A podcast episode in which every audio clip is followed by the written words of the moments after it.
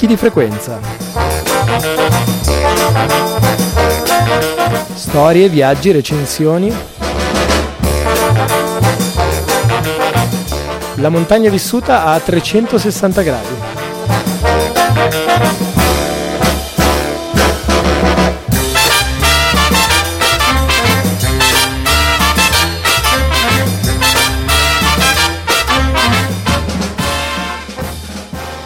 La puntata numero 56 di Picchi di Frequenza, dopo la consueta rassegna stramba con i fatti di montagna della settimana e qualche segnalazione per i nostri ascoltatori, ci accompagna a fare la conoscenza di due ospiti, anzitutto Marco Pascolino del progetto Forest e poi Stefano Zandonella Gulin che ci accompagnerà in un viaggio tra scultura del legno, eh, maschere e volti di carnevale e le tradizioni della Valle del Comedico.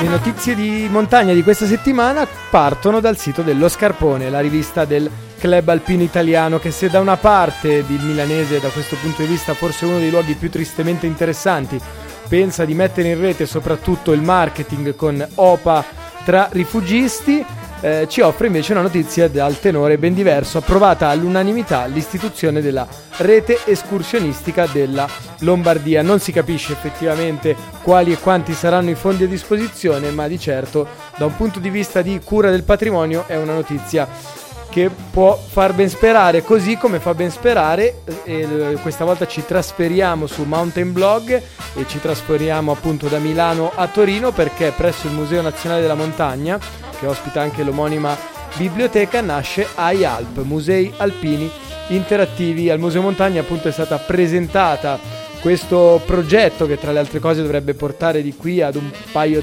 d'anni, forse tre, con un importo insomma anche di investimenti economici non indifferente, di digitalizzazione eh, e di accorpamento di quelli che sono eh, gli archivi, gli enti della memoria, i luoghi insomma di accumulazione del sapere di montagna nulla di più preciso eh, viene detto perché è tutto appunto eh, sulla carta, c'è stato un convegno che spiega il progetto e su Mountain Blog trovate appunto alla voce iAlp qualche notizia in più. Mentre viene confermata dopo lo spostamento un paio di, eh, così, di notizie traballanti sul tema l'edizione 2017 del Mello Blocco che sarà da giovedì 11 a domenica 14 maggio 2017 come sempre in Val di Mello Valmasino per la sua quattordicesima edizione. Raduno di arrampicatori, sassisti, eh, gente che vive, che vive di blocchi.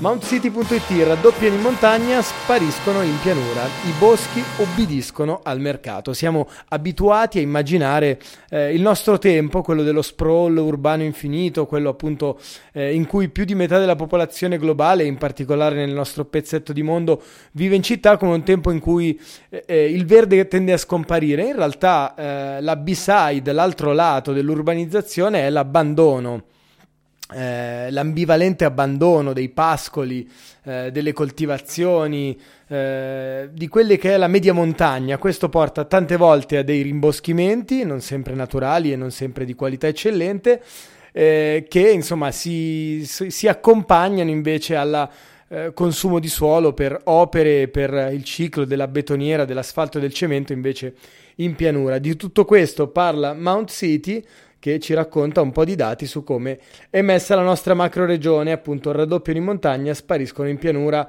mountcity.it.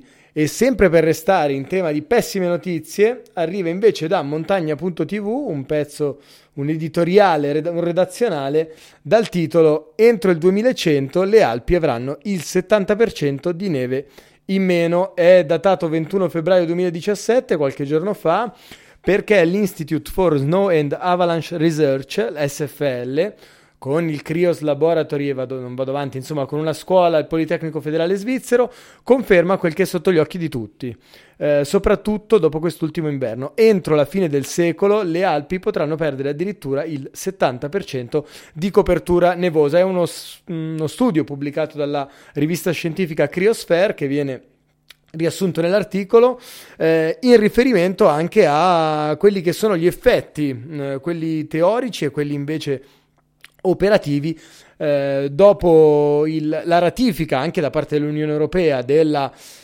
conferenza contro i cambiamenti climatici dello scorso dicembre, ormai di due mm, dicembre fa a Parigi, la COP21, che però pare non essere comunque in grado di eh, operativamente mettere appunto uno stop all'innalzamento della temperatura. Se eh, questo innalzamento sarà limitato entro i 2 gradi, come previsto nelle ipotesi più rose, la perdita sarà limitata al 30%. Se non si riuscirà a rispettare questa soglia, la perdita sarà quantomeno stimata nel 70% di quelle che sono le attuali volumetrie e coperture nevose nell'arco alpino.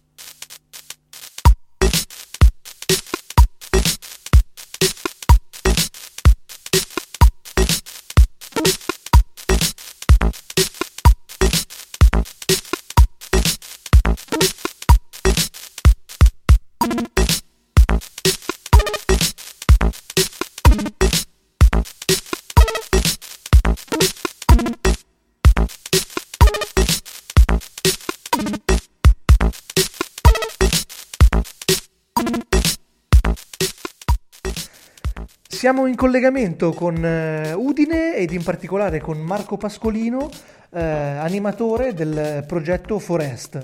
Uh, benvenuto Marco e raccontaci un po' di questo progetto che abbiamo conosciuto sui social network ma che va molto al di là appunto del, della pubblicazione su, su, un social. Di cosa si tratta? Eh, buonasera a tutti. Eh, ciao Martino, allora mh, mm, il progetto di Forest mh, mm, nasce circa l'estate scorsa, è un progetto che vede come, come fautori eh, sottoscritto, cioè Marco Pascolino e la Stefania Gentili, eh, guida naturalistica.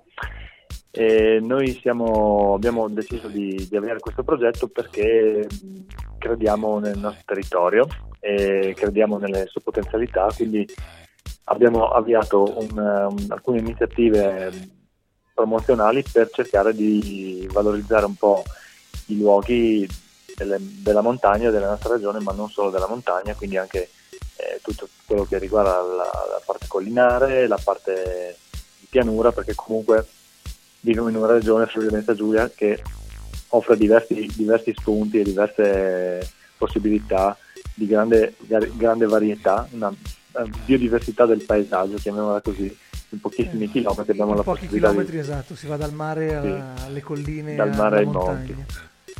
Esattamente, esattamente. Pensa che qualche un, uno, un Ippolito Nievo eh, definì il Friuli un piccolo compendio dell'universo. Eh, quindi diciamo che questa, questa, biodiversità del paesaggio si, si riscontra davvero. Eh, basta pensare che da, da, dal mare si, possono, si, può vedere tutto l'arco alpino a, a pochi chilometri, alla fine in circa 40-50 km siamo già sulle, sui primi rilievi. E dunque abbiamo deciso di creare un progetto che mh, attraverso diverse, diverse esperi- diversi tipi di esperienze eh, possa cercare di, di, valorizzare un pochettino quello che è un territorio del tutto particolare per noi. Singing in caves, fabricating a new, new abandon.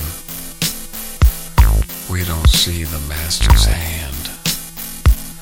We bang on e io quando vi ho, vi ho, conosciuti ho visto che come dire, organizzate, vi ho conosciuto per un'escursione appunto in, in montagna, eh, sì. ma com, come dire, le, le fate spesso, eh, riuscite ad aggregare un pubblico ampio, come, come sta andando dire, l'aggregazione di persone? Allora, eh, sì, allora come, come, hai detto tu, le, le escursioni avvengono in montagna ma non per forza. Mm, in ogni caso le, il nostro stampo che diamo alle nostre uscite chiaramente è di tipo naturalistico, entrambi, entrambi abbiamo una formazione eh, come, come, scienze, come una laurea in scienze ambiente e natura, scienze naturali e quindi abbiamo deciso di eh, dare uno stampo del tutto, di divulgazione, del tutto naturalistico, quindi facciamo uscite in cui divulghiamo un po' quello che, spieghiamo un po' quello che è l'ambiente che andiamo a visitare a piedi.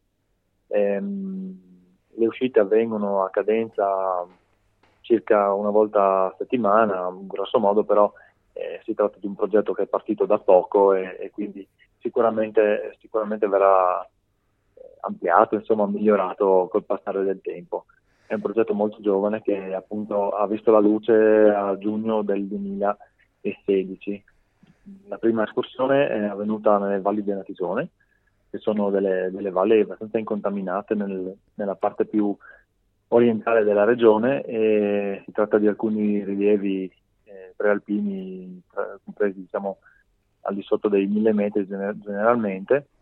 E la prima escursione è stata um, in, in, concomitanza di, una, di, un evento piuttosto eh, folcloristico, diciamo tradizionale della, della, zona. Abbiamo presentato un po' questo che si chiama Cries, che è una, una, un falò eh, che viene fatto in, in corrispondenza del solstizio d'estate ed era un antico rituale che, veniva, che è stato tramandato nei secoli presso queste popolazioni che vivevano in questi luoghi e mm, abbiamo pensato quindi di unire la, la tradizione alla natura presentando i prati che, che stanno attorno, attorno, al paese di, di Tribili inferiore. Certo, anche perché eh, ricordiamo il Friuli, ma come un po' tutto l'arco alpino, ma insomma il Friuli forse in particolare è ricchissimo di leggende, storie, fiabe, sì, eh, esatto. tradizioni locali, contaminazioni tra eh, dire, le, le, diverse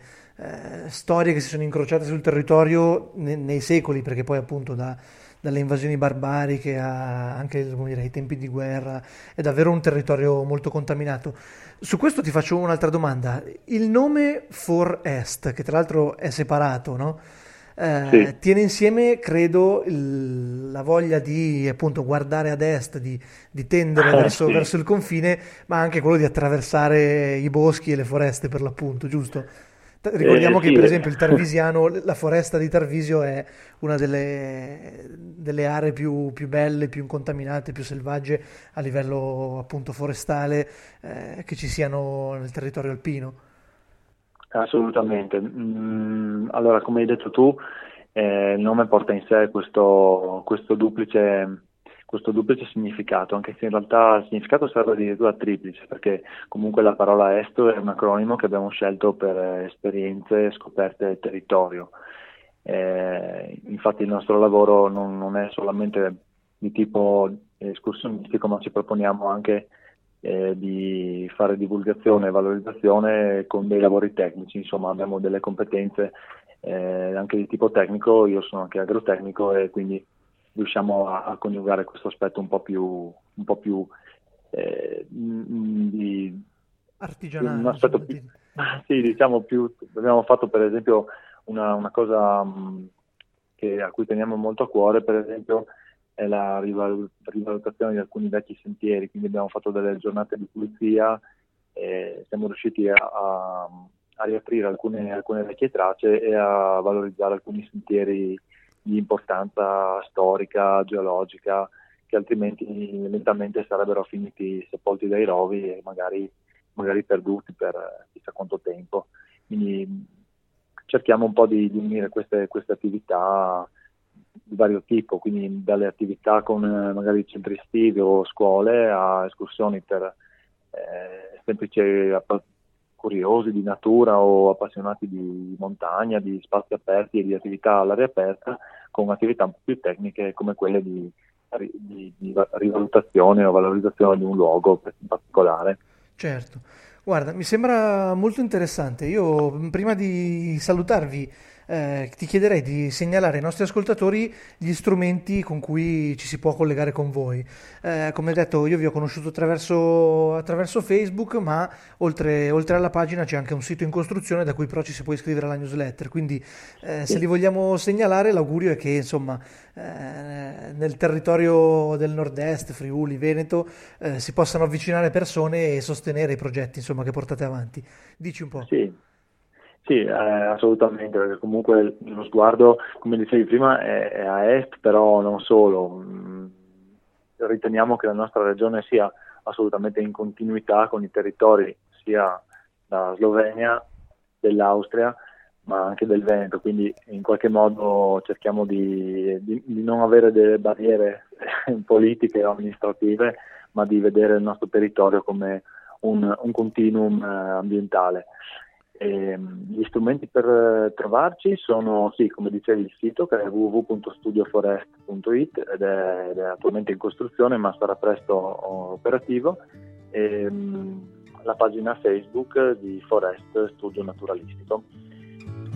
I listen to the wind, to the wind of my soul. La scultura del legno, la cultura ladina, le valli dolomitiche di Fassa, Ampezzo, Comelico, Badia, Gardena a cavallo tra Trento, Belluno e Bolzano. La tradizione del carnevale, le maschere, i volti, le sfilate del fine settimana in frazioni e paesi. Stefano Gandonella Gulin. Stefano, eh, ciao. Eh, ciao come ciao. definirti? Libraio, edicolante, eh, vinaio, sc- ma soprattutto direi scultore di legno e come dire, una delle memorie della tradizione del comelico, sia da questo punto di vista della scultura del legno che del carnevale. Eh, partirei, se sei d'accordo, proprio dalla scultura del legno.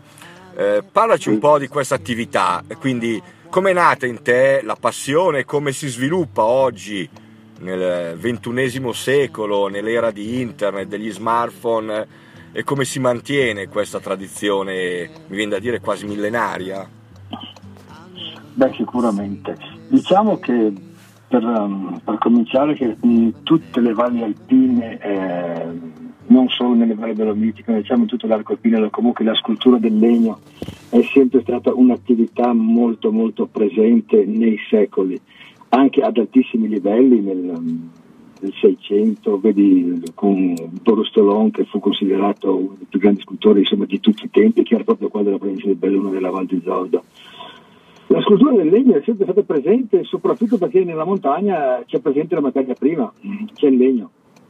Eh, noi non abbiamo mai avuto scultori di, di, pietra, scultori di marmo, non abbiamo mai avuto grandi artisti del, del metallo, a parte, a parte, qualcuno, insomma, ma diciamo è minoritario come settore.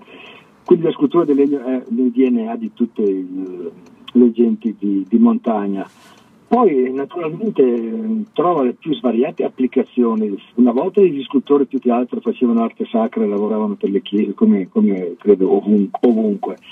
Da noi, da noi eh, il valore, così, questa cosa un po' diversa che nelle altre valli non c'era, è il carnevale. Il carnevale ha, ha sempre mh, richiesto maschere di legno, perché da noi il carnevale si fa, si svolge, vive su, su questa particolare tradizione della maschera di legno e questo fa sì che, eh, che tanta gente come il sottoscritto insomma, si siano cimentati in questo tipo di, di, di attività artistica e insomma, siamo arrivati a produrre delle ottime maschere e lo facciamo con, con continuità e lo facciamo soprattutto con passione per mantenere quella che è appunto questa tradizione nostra, dei nostri paesi, insomma, che è una tradizione singolare, bella, arcaica, certo. ben mantenuta viva e che vale la pena di, di, di spenderci un po' di energia, insomma. Certo, Senti, tu hai toccato proprio questo tema, no? quindi il passaggio dalla scultura eh, come anche mezzo per vivere, tu ricordavi appunto nei secoli passati questo legame tra l'arte sacra e il mantenimento di quelli che erano scultu- scultori su legno e non solo. Eh, poi certo. appunto nel, nel, nel comedico, nella, eh, soprattutto in questa vallata, eh, ma non solo, mi viene da dire, eh, la tradizione del legno si è proprio associata al carnevale, tu parlavi dei volti, ecco, come, come, si, come nasce, come si è mantenuta negli anni questa tradizione del, del, della maschera e del volto in legno nel, nel carnevale comegliano? Beh, diciamo che con fasi un po' altalenanti um, che rispecchiano un po' quello che è stata tutta l'evoluzione della nostra dire, società italiana, nel senso che eh, negli anni del, del, boom economico, soprattutto negli anni 70, c'è stata un po' la crisi anche dei nostri carnevali, la crisi della tradizione, perché all'epoca la tradizione era vista come una cosa quasi negativa, come una cosa quasi di, mi verrebbe da dire come una cosa quasi troppo di destra. E allora ehm, eravamo tutti protesi, tutti lanciati verso quello che erano comunque eh, i, nuovi, i, nuovi, stimoli che certo. provenivano dall'arte, dalla musica, da, da, da, dalla cultura hippie, da tutto quello che... Ecco, in quegli anni lì i nostri carnevali andarono un po' in crisi. Nel nostro paese, in Comelico, eh, i carnevali comunque, malgrado il loro momento più negativo, riuscirono comunque a mantenere una certa continuità e ad andare avanti. In altre valli alpine invece sono veramente scomparsi,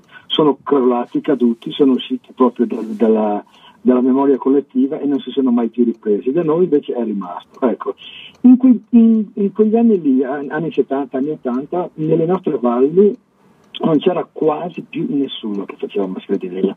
Io mi ricordo che all'epoca, quando volevo la maschera di legno, me la facevo prestare da un anziano scultore di, di, di Candide, che è un paese qua vicino al, al, mio.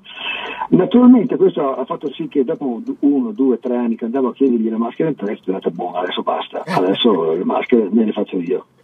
E da lì ho cominciato a farle e adesso sono una trentina di anni che le faccio con, con continuità e con soddisfazione e diciamo, ho dato il mio bel contributo a, a, risollevare, a riportare in auge questo tipo di pratica.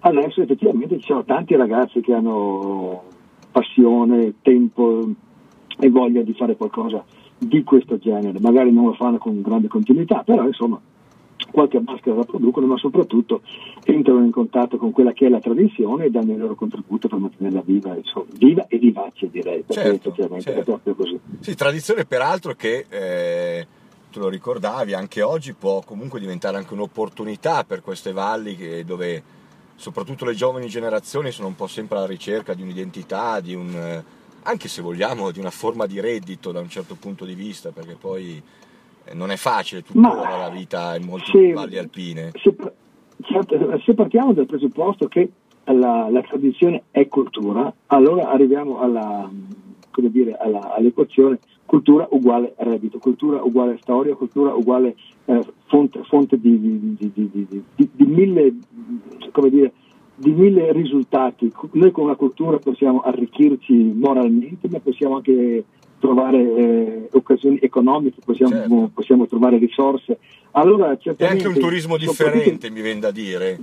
Certo, l'importante è, secondo me, che la tradizione non, non diventi folklore perché se la tradizione diventa folklore, allora abbiamo perso tutto, allora Vero. diventa soltanto un ripetere, un rito che non esiste più. Stanco e Solo ad uso consumo del certo. turista o, certo. o, o, della telecamera. Certo. La tradizione deve evolversi, deve um, come dire, plasmarsi, eh, seguire un po' anche quello che è l'evoluzione della società, mantenendo i suoi bei, le sue belle radici e comunque eh, vivere e, e, crescere ed evolversi con quello che è il, la società nella quale questa televisione è radicata. Insomma. Certo. A questo punto è chiaro che in un'epoca come la nostra, dove secondo me mai come adesso la, la, le nostre città, le nostre terre sono popolate da gente che non ha più una patria, che non ha più radici, che non ha più un punto di riferimento. Io dico mai come adesso la tradizione diventa importante, certo. non, solo come, eh, non, solo in quanto tale, ma in quanto pro, come eh, prodotto di un luogo che poi questo luogo è il tuo luogo del cuore, è il tuo luogo dove sei nato, è il tuo luogo che comunque ti porterai con te tutta la vita certo. e, che, che ti, e, che, non ti, abbandona mai e che comunque alla bisogna è lì che ti aspetta. Certo. Ecco, avere un'origine, poi insomma noi siamo nati e cresciuti in valli fantastiche, bellissime e, e piange il cuore vedere comunque che le cose non vanno come potrebbero andare, ma comunque vero, insomma vero. non lamentiamoci sempre. Senti, un'ultima domanda, nella tradizione del carnevale del Comelico e di Dosoledo in particolare, che del carnevale comegliamo diciamo un po' l'anima in questi nostri anni, eh, appunto abbiamo la maschera di legno che è un po' le, il contraltare di quelli che sono i costumi tipici del mataffine, del laccheri, quindi, quindi questo sberleffo se vogliamo del ricco, del signore. Eh, nella maschera di legno c'è tanta ricerca dell'allegoria, della caricatura, ma anche proprio della storia locale. Ecco, da dove nasce, come nascono le maschere di legno, come nascono queste caricature, questi personaggi? Ma ehm, sicuramente per, per, capire questo tipo di, di, di, di, tradizione bisognerebbe un po' calarsi in, in quella che era la vita, in quelli che erano i nostri paesi 100-150 anni fa quando in queste valli di montagna la vita era veramente dura. Eh, quando gli inverni erano eterni, quando tutti facevano soltanto i contadini erano poverissimi, quando le case non avevano neanche i camini e i loro muri erano tutti neri. A quell'epoca le, le cose colorate, il colore praticamente non esisteva.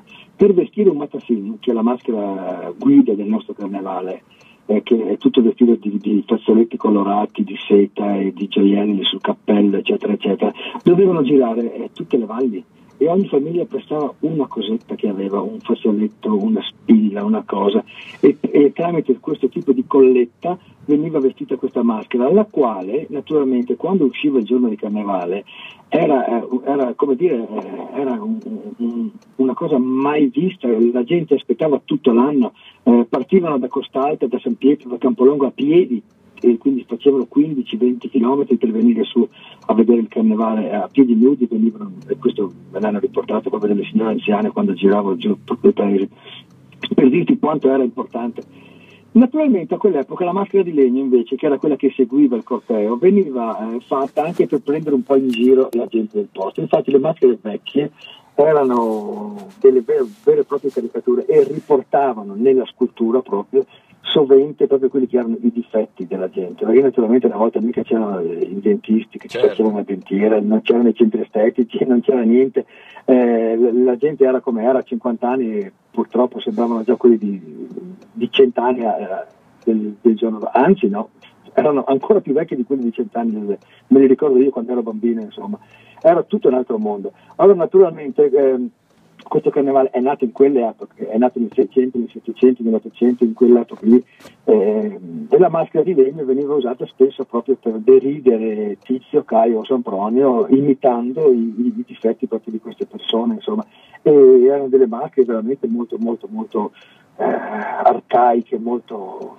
particolari, non, c'era, non c'era bellezza in questa scultura, hai, hai capito il discorso? Cioè, c'è poi anche una ricerca... Una volta a carnevale andavano solo i maschi. Certo, certo. Mentre oggi appunto c'è più una ricerca anche dell'aspetto artistico, della, sì, sì. Dire, della cura della maschera, ecco, diciamo.